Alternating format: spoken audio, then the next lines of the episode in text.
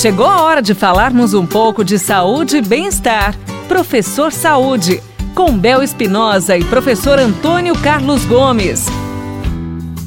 Em nossa programação pela Paiquer FM 98.9, tá na hora. Nosso quadro Professor Saúde com ele, professor Antônio Carlos Gomes. Ele já está por aqui e vai responder a sua pergunta. Professor, a pergunta hoje é: como dividir as regiões do corpo para fazer um treino de musculação? Pessoal, existem diversas formas que nós podemos fazer essa divisão do chamado segmento corporal para poder fazer o treinamento, elaborar o treinamento de musculação.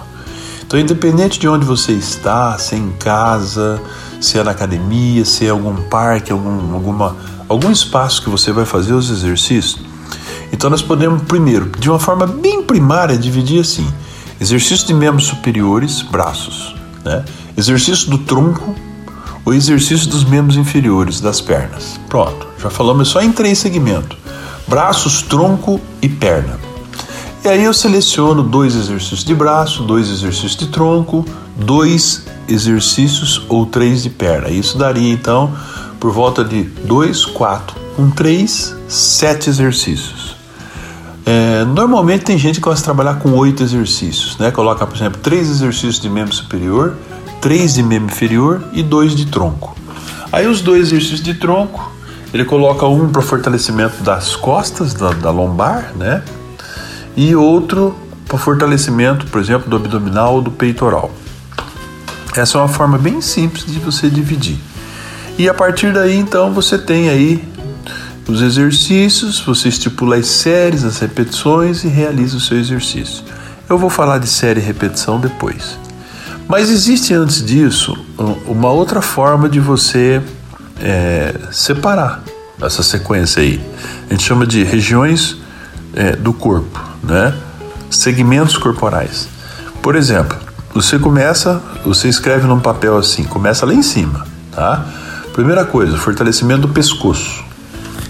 Então, pescoço, depois ombro, depois peito, depois as costas, depois os laterais do tronco, depois abdominal. Então acabou todo o tronco e pescoço. E falei do ombro. Repetindo: pescoço, ombro, peitoral, as costas, a lateral do tronco, abdominal. Bom, aí desce, vai depois pro quadril, né? Quadril. Aí glúteos, flexores da coxa, parte de trás da coxa, a anterior da coxa, o quadríceps, a parte da frente da coxa, depois desce para a panturrilha e depois os pés. Então nós aumentamos o número de segmentos. Se eu selecionar um, dois exercícios para cada segmento desse, eu já tenho um, um, boa, um bom bloco de exercícios para poder trabalhar. E aí, claro que você não vai, não vai fazer todos os segmentos da mesma aula, mas você pode subdividir esses segmentos, colocar pouca carga e ir variando. Um dia você trabalha segmento 1, segmento 2, outro dia segmento 2, segmento 5, segmento 4, segmento 3. Vai alternando esses segmentos corporais com pouca carga e vai trabalhando para ir adaptando a musculatura de uma forma geral do seu corpo.